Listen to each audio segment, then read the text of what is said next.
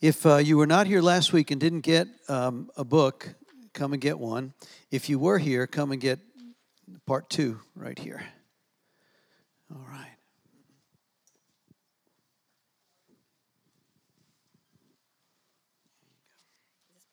Yep, there you go.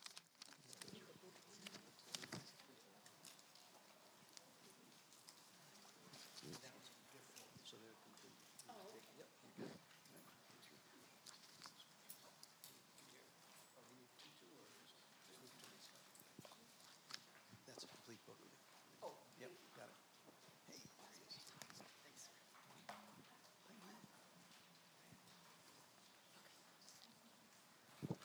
Well, praise the Lord. I want a couple announcements. Um, Josh, have you got the postcards for tonight? Would you hand them out?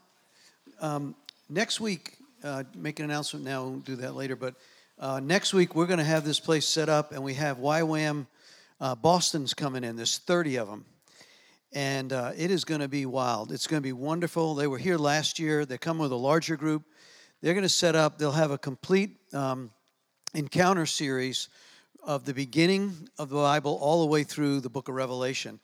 And it's drama, it's live dance, it's really, really well done. And so, if anything, it was like anything like last year, and I think we had uh, really good. So, I want to invite you. We've got a little postcard. If you would take that, and we're going to hand them out also Sunday, but would you invite somebody next week to come? It really brings a salvation message. The 12 that got saved last year were really impacted. So, um, if you've got neighbors, friends, family members, uh, in laws, outlaws, invite them. See if they'll come. Um, and uh, we're also going to canvass the neighborhoods. We're going to invite them locally. We're going to have some walkarounds uh, before next Wednesday. If you'd like to be part of that, you could see Pat, and we'll do that. So, all right, praise the Lord. That's the encounter series. It'll be from 6:30 to 8:30 next week. So we uh, will be in here. But if you have, it's it's also good for the whole family. So we'll provide childcare from six and under over in the children's building. Uh, so if you have young ones or families that you invite that have young ones that might not like all the expressive noise, that's fine. No, Laura Johnson's going to take care of that. All right, praise God. Thanks for coming. The snow's going to hold off, and we're not going to get any. Is that what I heard? Oh, Lord. All right, we rebuke that. The weatherman said, "Yeah." All right. Uh, just as a quick summary, if you weren't here last week, uh, you'll notice in part one we went through what were the objectives of what we're doing, and then we looked, we laid some foundation about. We showed a video from. If you want to watch that video, you can go online. I listed it there. Uh, about Admiral McRaven, you can look up University of Texas commencement. It's a 19-minute series on. It's just good, solid life skill uh, adaptation of what a Navy SEAL learned after 25 years. Then we listed what we believe. We looked at the Apostles' Creed, the Lord's Prayer. Then we went through foundations. What was the new birth? What was justification? And what was sanctification? And we're at a place now we're going to dig deeper. In this series, I asked you last week to do a little bit of study, and we were going to have a debate on is it possible that once you've made a profession of faith in Christ, to lose your salvation. Okay, we got that. Good. So, so there are those that would believe you can't lose salvation, and there are those that probably believe you can, and then there's probably some that think, nah, I don't know. I, I don't know. So here's what we're going to do. Um, in your handout, from pages we'll look at the first three pages of part two but from your in your handout you see where page 2 1 look at the bottom it says 2 dash 1 through 2 dash 15 are about 100 scriptures. You found it? I'll give you a minute. Probably, okay. So page 2 dash 1 all right, you see that at the bottom? It's, it starts with losing your salvation is the heading at the top. Got it? There's, a, there's about 100 scriptures there that present different cases, and I won't tell you which ones presented where. It may become obvious after you read them. So, what I'd like to do is if you believe that you cannot lose salvation, where's Dave and Danny? I got the Lamb's Book of Life right here. I got the Lamb's Book of Life. And my name's written in the name's Book of Life. In fact, my name's written in stone, it's etched in stone. I have eternal security. My ticket is punched. My next stop is heaven. I'm go- what? Let's just make sure that what you. Not yet. Huh, your name is written here. That's what I said. That's right. It's in pencil. So, so my side might just give you enough evidence to realize that you could lose it. So much for the rock. Oh, sorry. Just put the rock. Sorry. Scary, buddy. So why is it in pencil? Okay, Danny, would you come over here? So you believe you can't lose it. So bring your book right over here. Come right over here. Sit right on the front here. The can't lose it. If you're a can't lose it crowd, guys, would you come over and sit over here right now? Those who believe that you can lose it, would you come over here with the loser lose its? I'm kidding. I'm kidding. If you believe that you can lose salvation, sit right here, Davy. And if you're not sure, would you sit in the middle? If you are unsure, you're stuck in the middle, right?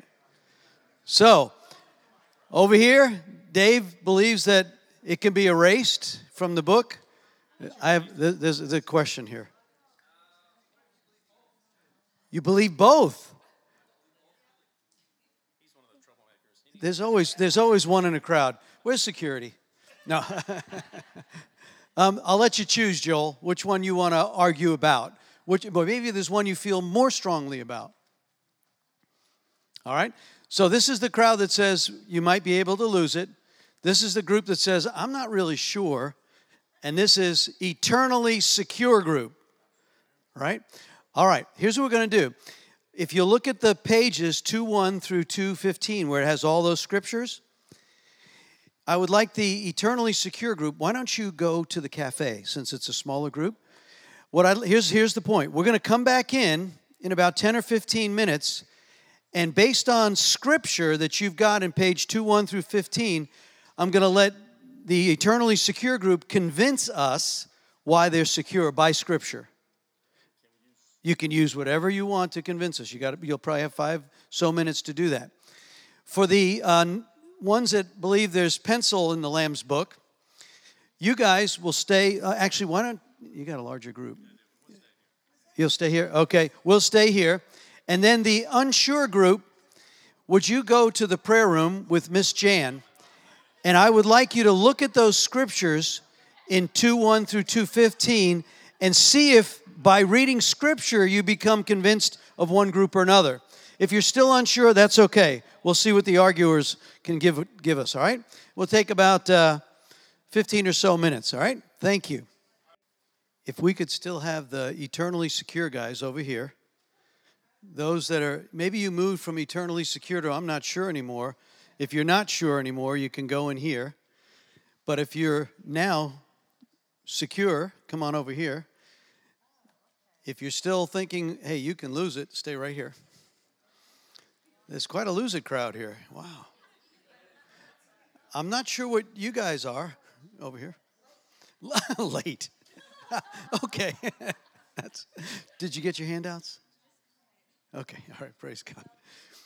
The, the question is if you think you can lose your salvation, join this crude. If you think you cannot lose your salvation, go over there with Pastor Danny, who's eternally secure. And then if you're not sure, go in the middle with Miss Jan. All right?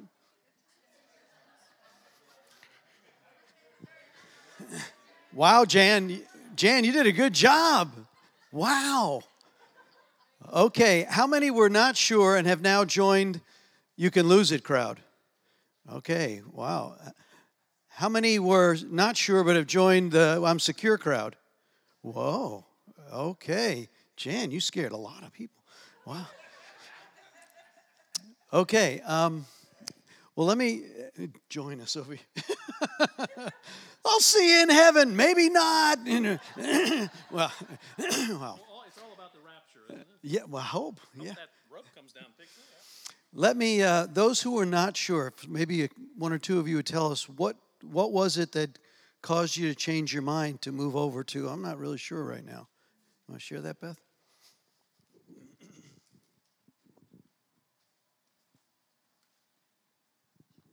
I wasn't really not sure, but I wanted to, you know, be convinced, I guess.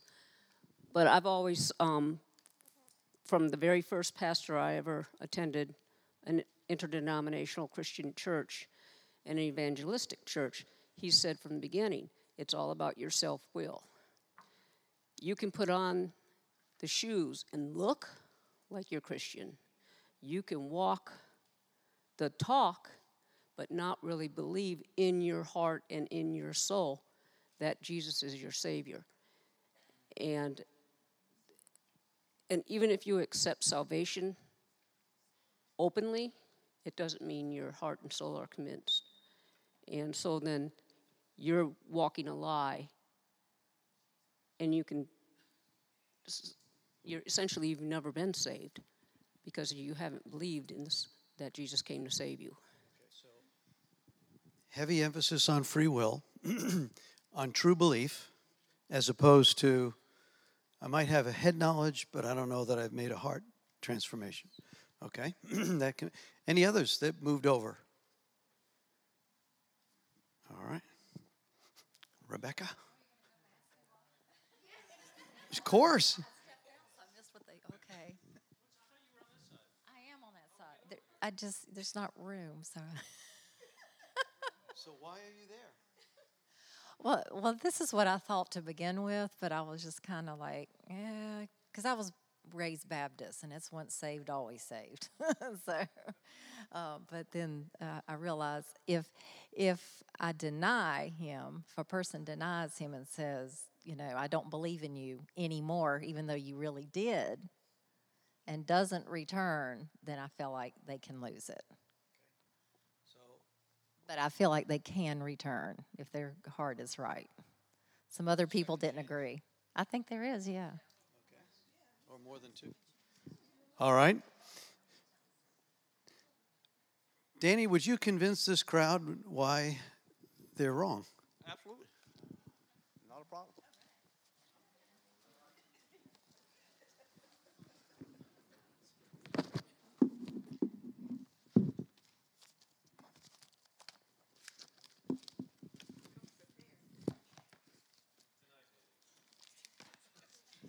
There ain't no debate here. There ain't no debate. Listen, either here, here, here, let, let me say this: either you are a saint or you ain't. You can't be a ain't one day and be a saint the next day, and be a ain't one day and be a that don't make sense. You is or you ain't. You a saint or you ain't a saint. Every time, if I had to get saved, every time I thought I sinned or lost my salvation, I, we're putting Jesus back on the cross all over again. How many times did Jesus die on the cross? One time. So how many times you got to get saved? One time. You ain't got to get saved every time. You think you need to get saved. How do you know you need to get saved again? If I, if I wake up in the middle of the night and I realize I had an evil thought or a bad thought or I said a bad word, am I lost? Does that mean I got to go out and, and ask forgiveness and say the sinner's prayer and get saved all over again? That makes absolutely no sense whatsoever. We all going to sin, but that don't mean you lose your salvation. But we got scriptures. Listen, we, we, we wrote down a bunch of scriptures, and I don't need but one, but I'll, I'll, I'll, I'll use more than one. We got John 10 28 that says, they, I, I give them eternal life, they will never perish. Never perish. Makes sense to me? Never perish. We got uh, all that the Father gives me will come true, and whoever comes to me, I will never cast out. That means never. Uh, we have, for the gifts and the calling of, the, of God are irrevocable. You can't take them back. And I wrote one down. This is all I need. I just need this scripture right here. Ephesians 13 5 says, Never. They use the word never a lot for those that said you have eternal security. Never will I leave you. Never will I forsake you. You have eternal security. Once saved, always saved. Listen, before I got saved, I was walking this way. I asked Jesus to come to my heart, and I did a 180 degree turn I started walking back this way. I didn't never look back. I, I, I think different, I act different, and I live different. And I'm a different person when God gave, Jesus gave me a new heart, only Jesus can give us a new heart. Man cannot do that. Man can change our minds, but only Jesus can give us a new heart. And we're new creatures. Well, if we get a new heart and we're new creatures, and then all of a sudden we lose our salvation, just take that new heart away, and we're no longer new creatures, we're going back to being old creatures, that makes no sense whatsoever. So once saved, always saved. But Paul Harvey made a statement, and praise God, if Paul Harvey said it, it's got to be true.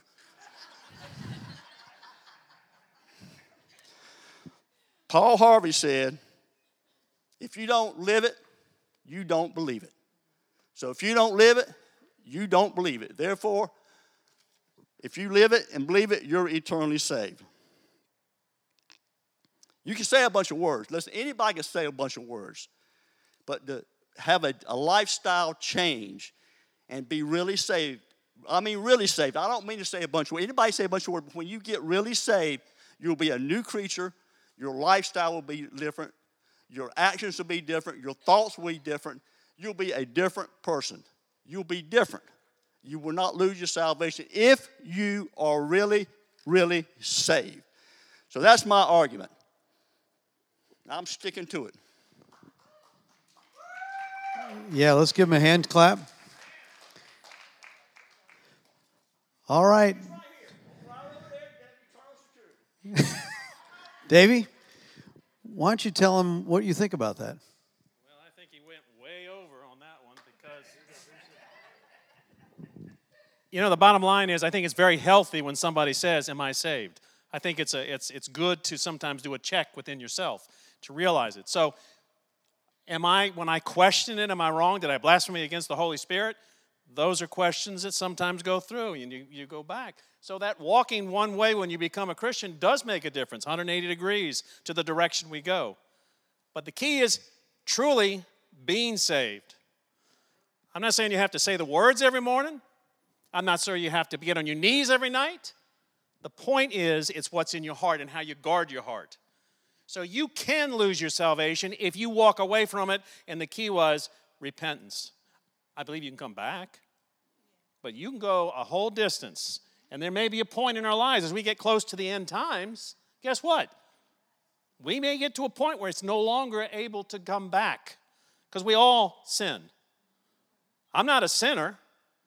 Do I sin? Absolutely. I'm the righteous of God in Christ Jesus, but I am, I, I do sin. And so I have to make sure I acknowledge it. And the closer we get to God, we should feel when we make an error. And it may be a small one, it might be a big one. It depends on our walk.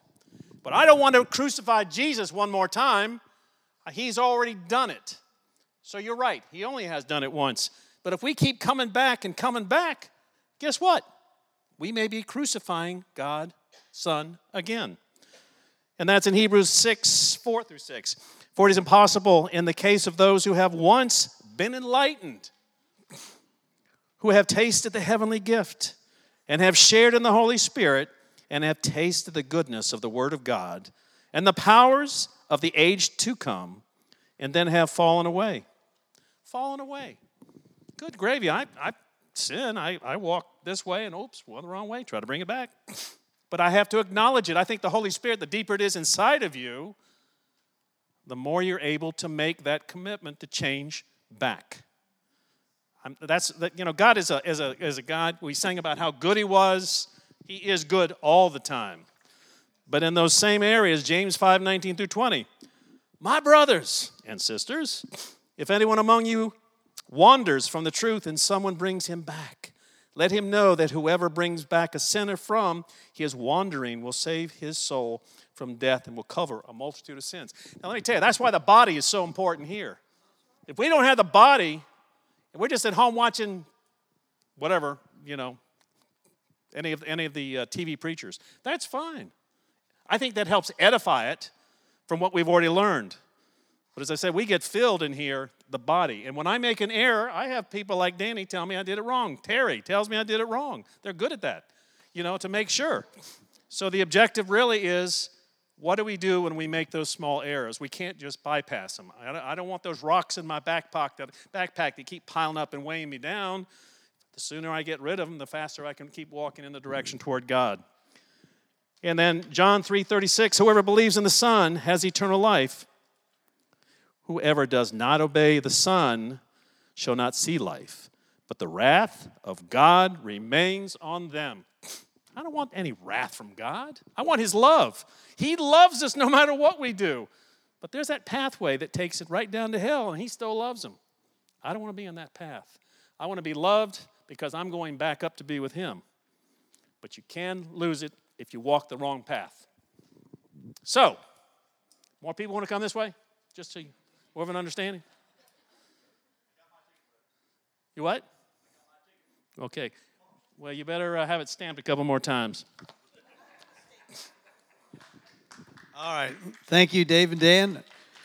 You guys can go back to wherever, huh? Oh, come here, come here. I wanted you to share that scripture. That that's your First Corinthians six.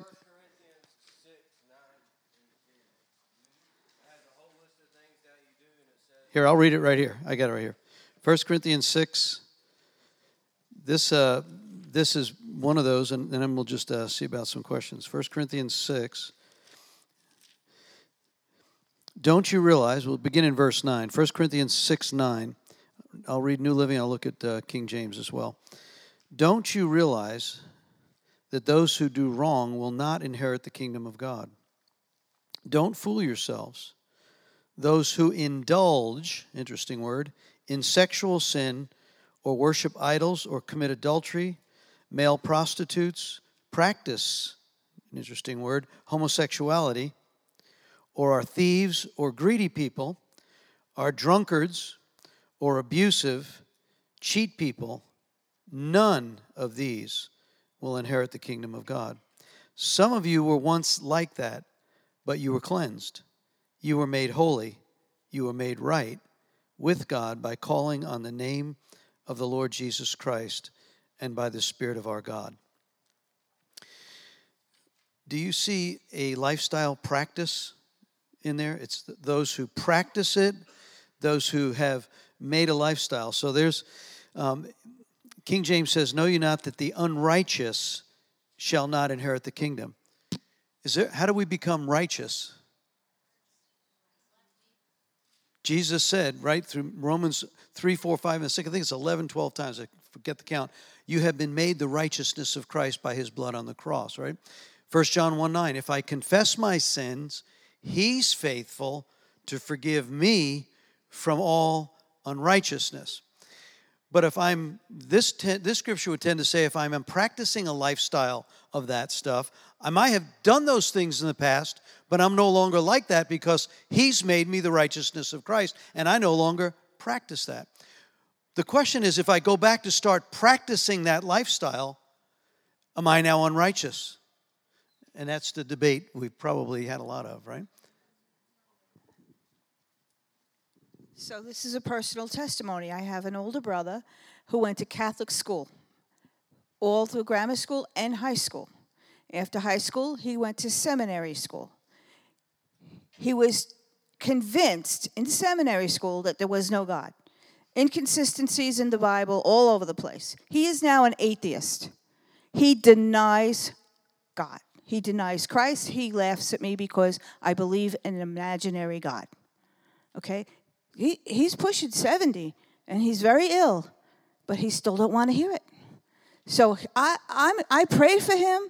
I'm, you know, we, we pray, my, my brother, I love my brother. I want him to go to heaven too. I pray for him with all my heart. But is he going to get saved through my prayers? It's his will. It's his will. There have been those right on, remember the thief on the cross. No baptism, no Roman road trans. Just, I, would you remember me? And you'll be with me, right? It's just like going to like the beginning of the Bible of Cain and Abel. it's just like going to the beginning of the Bible of Cain and Abel.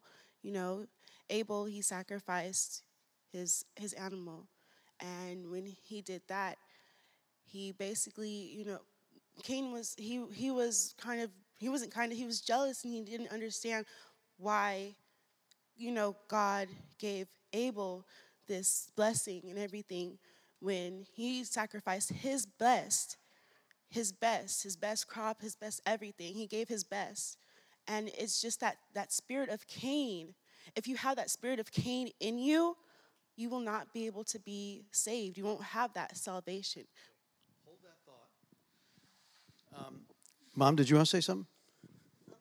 I'm going to cause problems. Is there eternal life in hell? He said that you will be condemned for life, so that's eternal.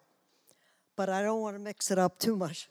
Remember, he says the fires are quenched forever, and for never and ever, ever. You know, they- So they're still burning. Well, first of all, what about the 10 virgins? The virgins are saved people. So five of them don't, half of them don't get into the wedding supper of the Lamb. And in this note in my Bible, it talks about the word believe, and it is a, a noun in the Greek word, and well, no, it's a, a verb and it's Greek, and it says, For John, saving faith is an activity, something that people do.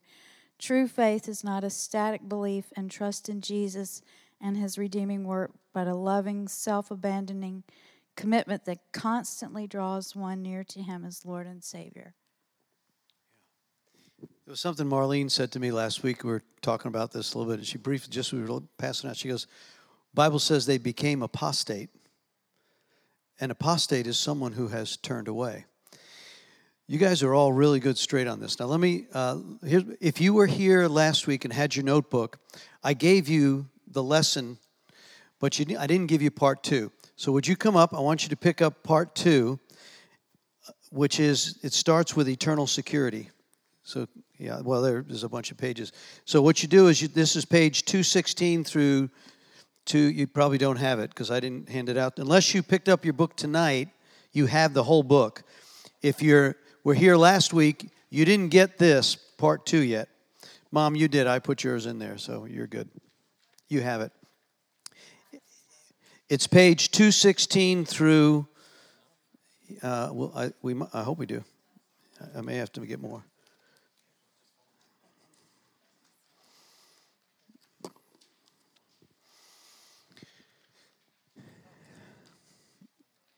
That goes in the back of your notebook. So you'll pick up right, you have page 215 in your notebook, and this will bring you from 216.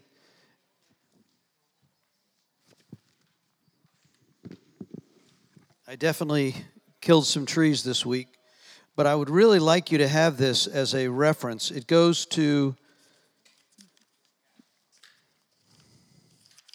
page 239. Yep, right there. Wow, looks like I have maybe just about enough. I'll have more next week. Yes. Yes. chapter six. Um, it's it's not well. I sinned, so now I'm not saved because we know that scripture that says we have an advocate with the Father, Jesus Christ the righteous, and He'll cleanse us from all sin. So we can we can get forgiveness for that because there's grace before and and during and after salvation. There's always grace, but so you it's not just it's not an easy simple little thing. If you are fallen away, that means you have said, I once believed that Jesus was the Son of God and He was the Savior, and I accepted Him, but I don't believe that anymore. It's not true.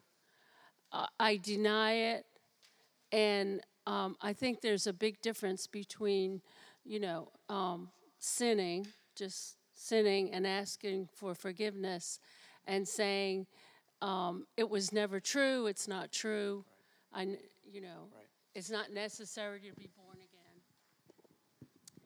Um, well, our group kind of came to the conclusion that um, that it's not something that you no one can snatch us out of God's hand.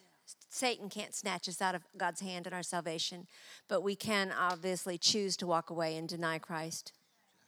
There's, a, there's an interesting scripture. I won't have you turn there now, but in Hebrews, in uh, Matthew chapter 12, the one where he talks about deliverance. Remember, Jesus casts out a demon, and they come and they accuse him of being the prince of demons. And then Jesus does a teaching on deliverance. But one of the things he says is if you criticize or basically uh, come against the Son of God, that's a forgiven sin. But if you blaspheme against the Holy Spirit, it's an unpardonable sin.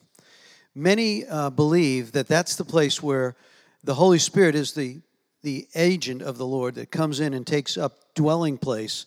When you rebuke that in unbelief, basically what, what Arlene was saying is when I no longer believe that Christ is the Son of God, He's no longer, then you have moved into the unpardonable category. You have blasphemed the Holy Spirit, which is the author that is within us, right? The dwelling place that says we know that we know that we know. We're going to look at a scripture there. All right. I want you to see that this, wow, lots of hands flying. Okay.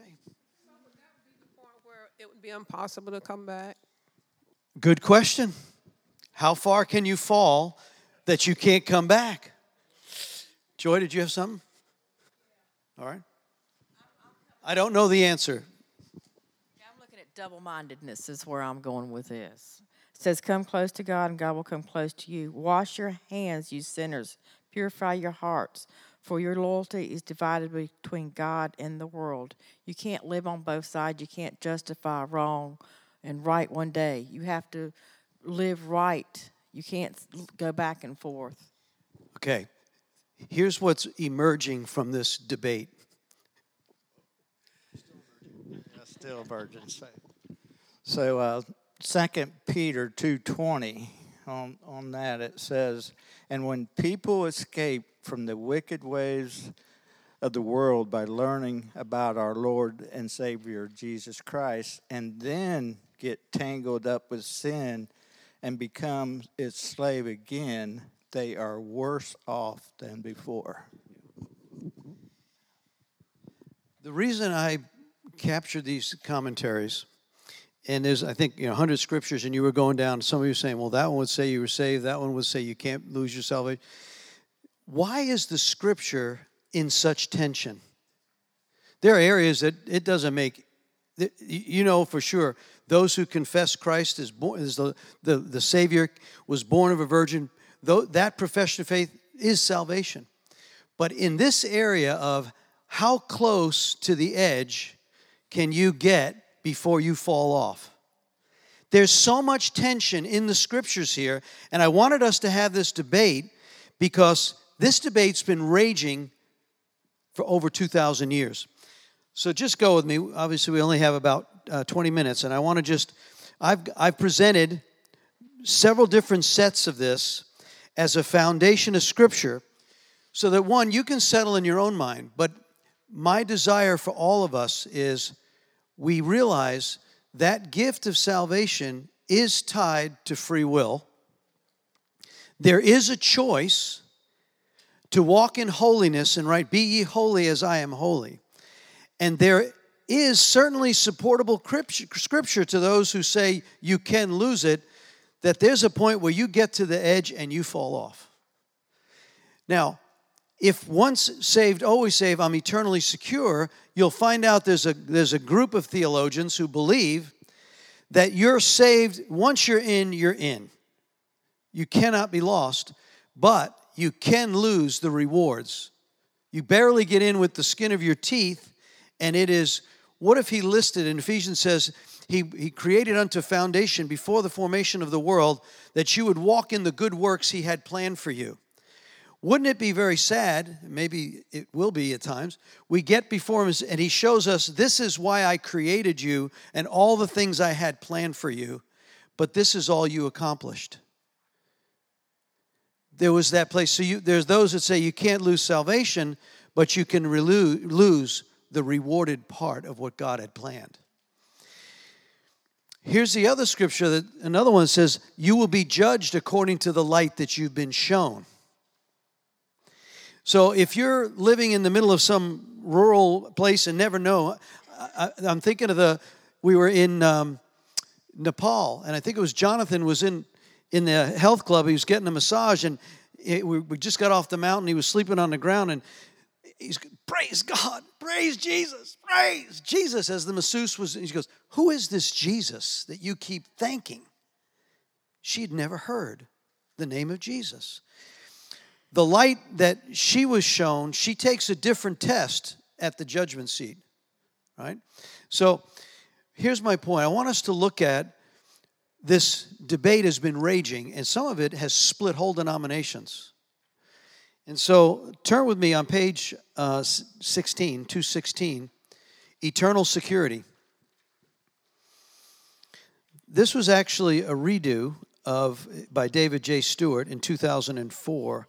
It was updated again in 2017. Um, but it was originally written in uh, in 1951, if you look at page 28, you don't have to have to look there, but from 1876 to 1951, Harry Iron, Ironside, you can look him up if you want at some point. He wrote this. It's been updated, but it's just to get a picture of how strong opinionated this belief was. That one, you you cannot lose your salvation. Just look at the front couple of paragraphs there on page 216. Eternal security is the biblical doctrine that a believer cannot lose salvation in Christ Jesus. I recently spoke, we're on page 216. I recently spoke with a Church of Christ minister who believed that a Christian could lose their salvation by failing to maintain a relationship with God. Of course, that's a lie of the devil. no mixing there. The charismatics, we might be in that camp, are also plagued with this false belief that a person can lose their salvation. Calvinists would call this false doctrine. The perseverance of the saints, that is, they say that you must persevere in good works and continued faith to remain in the state of salvation. The Salvation Army teaches this heresy. So you can see back in the 1950s, this thing's raging. You got denominations fighting with denominations about that. And it, he does a pretty good deal of present, presenting. We'll just kind of flip through that. Uh, page 17 is salvation is by faith alone in the gospel. Uh, false Christians never were saved to begin with. Now, here's where he starts to crack. On page 18, some of you said that. They must have never really been saved. Because it's impossible once you've tasted, Sarah sang it, right? Right? Once you've tasted and see that he's good, why would you go back to eating bologna when you can have, you know, steak? Why? Why? I mean, so, but he, so in that middle of the page, I've even underlined it says he never was a Christian to begin with. So this is where the camp says if they dabbled in this. I don't know you, brother. Obviously, can't make a statement about someone's salvation or not. You would think if, if he was going to seminary, he was committed, there was a relationship or something. Either that or there was fear and, and lots of head knowledge, but there would be those in the camp that said he was probably never saved. So we can pray for him because we pray and we intercede, right? And we know that the Holy Spirit draws him. No one can come to Christ unless the Holy Spirit draws him. So there are those who would argue they probably never were saved to begin with. Um, in page 19, genuine believers cannot lose God's salvation, and he makes lots of the same scriptural references here. Page 21 and 22, serious flaws in teaching of salvation can be lost. Some people, I see where I underline conditional, some people have the wrong idea that one's salvation is conditional upon the way they live. He says, no, it, it's, it's, a, it's by grace you've been saved, right? And we've now been sealed. Some of you said this, sealed with the Holy Spirit. Well, then does that give us a license to sin? Of course, Paul says in Romans, of course not, right? Well, what about falling from grace? You ever heard that statement, verse chapter, uh, uh, page 23? No believer can fall from grace. Wow. Paul was addressing the unbelievers in the church who had heard the gospel but were still not saved. Galatians 5. Christ has become of no effect unto you. Whosoever of you has been justified by the law, have you fallen from grace? God forbid. So, then the argument no more sacrifice for sin. Hebrews 10:26 If we sin willfully after we receive the knowledge of the of the truth there remains no more sacrifice of sin. A simple look at Hebrews 10:29 quickly reveals scripture again speaks of the unsaved of how much sore punishment suppose ye shall be thought worthy who hath trodden the, underfoot the son of god and have counted the blood of the covenant wherewith was sanctified an unholy thing and hath done despite unto the spirit of grace again one who hears the gospel but rejects Jesus Christ or makes light of the little redeeming blood of Christ is unsaved. The verse does not speak of the believer who has backslidden into sin. So you see, theologians are arguing both sides of this thing. It's like, wait a minute. Okay. The big if. There's nothing wrong with the term once saved, always saved, but I prefer the statement if saved, always saved. Better if a person is genuinely saved. So, this is that question. When someone who tasted and, and maybe was walking in the church and then gets involved in a lifestyle of sin, practicing sin. Say it again. Elaborate. Well, just when they just basically jump into it and then all of a sudden they lose it. I'm just the seeds that the birds snatch it away, which is the devil, and so on. Yeah, that, that's a good scripture. It says they, they got the word, but then the cares of this life or the devil chokes it out, right?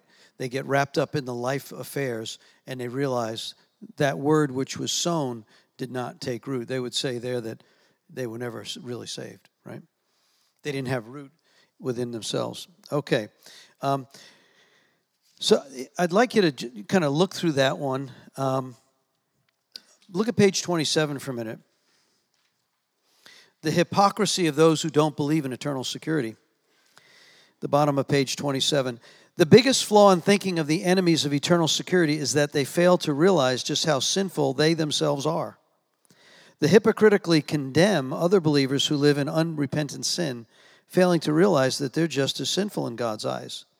If salvation can be lost, then who is the righteous enough to keep their own salvation? Only a self righteous hypocrite who claims to be self righteous enough to please God. Isaiah 64 6 puts Dan Corner to shame, but we are all as an unclean thing and all unrighteousness, filthy rags. So, what I'm trying to point out is it's, it's pretty strong on both sides of this equation. So now turn to page 29.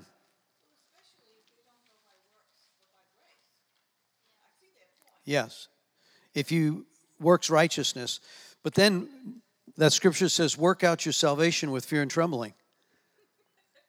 So what uh, I'm saying is, if you stack up the scriptures on both sides, why is the Holy Spirit who inspired the writing of these words put such tension between this?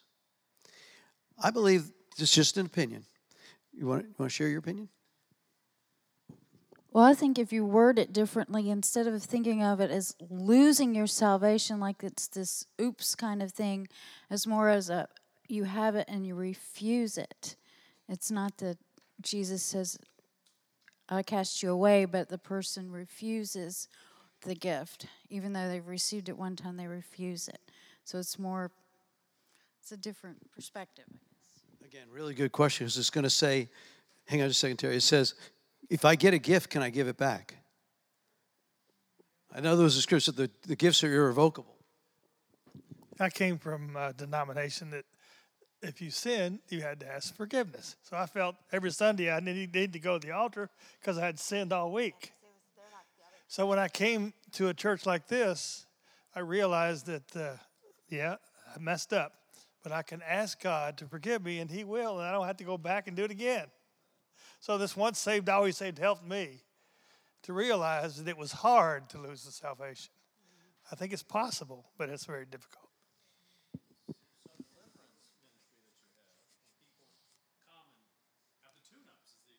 Tune ups. Yep. Now, here's that touches on what we talked about last week sanctification, right? The new birth, we're a new creature in Christ. So if I'm if I have new DNA, I have a new heart, does he then make me my old creature again? That's a hard argument to come against, but um, th- this place where if I continue to operate as a reprobate, was I never saved? All right, stay with me because I want to I want to just walk you through this because I need to present the other side. Again, on page 29, uh, it's it goes on and he argues the same thing. Does the Bible teach once saved, always saved? No. Now this one is saying, wait a minute. No, you can't. You, you don't. Doesn't guarantee salvation. He uses the scriptures. Does that does not teach the doctrine of once saved, always saved. A person who has gained salvation by faith in Jesus Christ can lose that faith and the salvation that comes with it. The Bible says maintaining faith requires great effort, a hard fight. He uses Jude 3 and 5. Early Christians who had already accepted Christ were told, keep working to put your salvation with fear and trembling, Philippians 2.12. Bible verses that disprove the teaching of once saved, always saved, he gives a couple of examples. There's the scripture Jonathan had, right? That 1 Corinthians 6, 9 through 11. Those who are un- unrighteous and practice these sins. So the question is, were they ever saved before? And if I confess, he's faithful to forgive me because he makes me righteous. I can't work my righteousness. All right. Jesus maintained the emphasis by giving an illustration in which he likened himself to the vine and the branches. Some of them would at one time demonstrate faith in him by their fruits or actions, yet later would be thrown out as fruitless branches. Remember, John says he will per, he will uh, clip all those who need to be growth in growth and salvation, uh, growth and works. So he goes on. Keep watch, page twenty, uh, page thirty. Keep watch those who fall asleep spiritually, there's the example I think Mary Esther used of the Matthew 25, the virgins, right? The five that had oil in their lamp and the five that didn't. Or that same scripture, Matthew 25, deals with the talents one, five, and ten talents. And the one who had one talent, who thought that the, the Lord was going to come and get him, he, he buries it, does not work to grow the kingdom of God.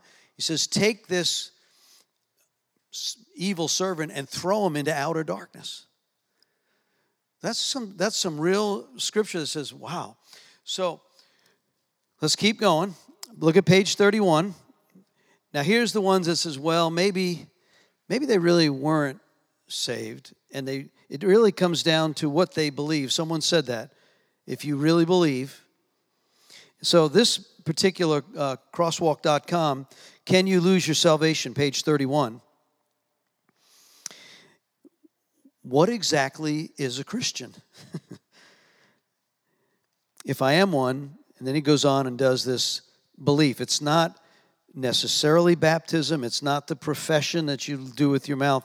Someone said it was what's in your heart and what they're walking, what they're demonstrating. And so this one, this particular commentary believes there in the middle, it says, What is belief? And the word uh, pisteo, belief that think to be true, to be persuaded or to credit, to place confidence in. Basically, if you believe that you are saved and born again, walking with Christ, then you do things that Christ did. That core, you are wrapped in the core.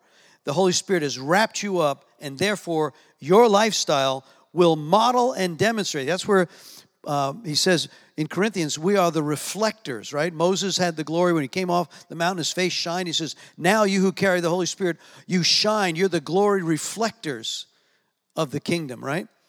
So that's where the particular argument here is there needs to be evidence that a person was saved and is still saved. So they would argue, he kind of avoids some of it, so he doesn't he, he would say you never really had salvation. If you turn to page 32, can you lose it? What difference does it make? I heard somebody say that one time in presidential campaign. It says there's some interesting stuff. By the way, that thing at the top, that 3.04% on 32, David thought that was the number of people that that was an advertisement for a mortgage payment. Yeah, there you go. That has nothing to do with anything I, I didn't have to take it out when I copied it. All right. Um, so, the bottom of page 32 have a part or responsibility in response, the balance of grace and works.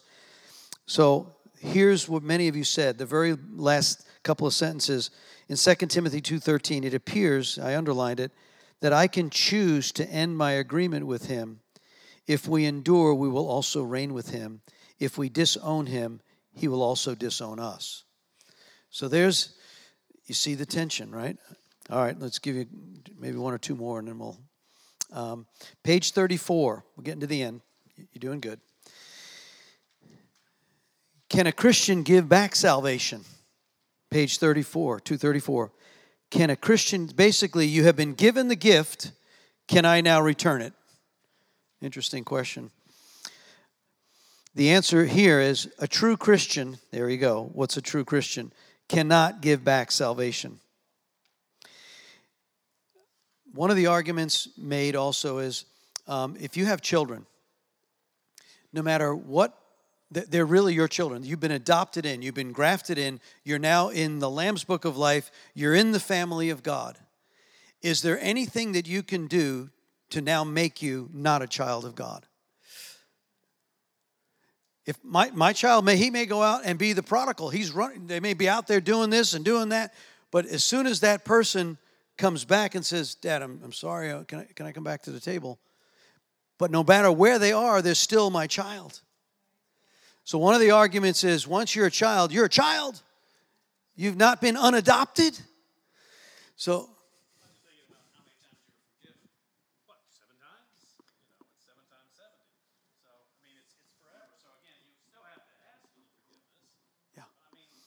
Those that argue that you can't lose salvation, though, you have lost the reward. If you're out playing for years and doing things and then repent, come back, you missed X number of years of what you could have done. I'm going to preach on this Sunday the treasury of heaven. There is a treasure. Remember, he said, um, Where your heart is, where your treasure is, there your heart is also. He says, you should sow into the treasury of heaven where moth and rust does not corrupt. There's a treasure chest in your name in heaven that has gold being put in it for the things that you do for the kingdom. That's Malachi chapter 3. He, he keeps a scroll of all the remembrance of those who honor his name and love to speak of him. So that treasury is like, yeah. But there's a point where, you know what, you didn't do really good on that investment in the last few years, but did you lose it? Yeah. But his inheritance was squandered. He wasted it. Yeah, and the father's there. All right, let me, I, I got to finish because I want to honor our caregivers. So, in this question of can a Christian give back, um, give back their salvation, can you return it? On the bottom of 34, can his plan destroyed by someone wanting to accept the gift and then return it? God is sovereign, omniscient, omniscient, and omniscient. There we go. So easy for you to say. Foreknowledge makes that scenario impossible. Man by nature is depraved, being who does not seek God in, in the right way. Until his heart has been changed by the Spirit of God, he will not seek God, nor can he. God's word is incomprehensible to him, and the unregenerate man is unrighteous, worthless, and deceitful, and his mouth is full of bitterness and cursing. His heart is inclined towards bloodshed and has no peace, and there's no fear of the Lord, fear of God in his eyes, Romans 3. Such a person is incapable of saving himself or even seeing his seed of salvation. It is only after he has made a new been made a new creation in Christ that his heart would be changed and he would see the truth. All right, let me end by look at page 36, 37, and 38. This is where I know you say Pastor Tom's a real nerd, but I wanted you to see part of the argument. This, this there's a group, the, the Calvinists and the Arminians. And this, you can read through it, but Calvinism, and, you got to also put it in the time. If you look at page 36, John Calvin in 1509 to 1564, there was a belief at that time that there's no way you can have free will to be saved. It's already decided. You've been predestined. God already knows who his children are. No matter what you do, wherever you go, no matter how bad, you're saved already. And John Calvin, it's a really, um, it, it really shows the God almost as a despot. And if you'll read through, there's a there's a um, an acronym there, TULIP. It talks about T stands for total depravity. U is the unconditional election. No matter what you do, you're, he, he's already decided who's going to get saved. As opposed to God is all knowing and all powerful, so he knows in advance those who will select choice to follow him, right? And so, again, there's this uh, tension between the division of responsibility between God doing it and man's free will, that he gave us free will.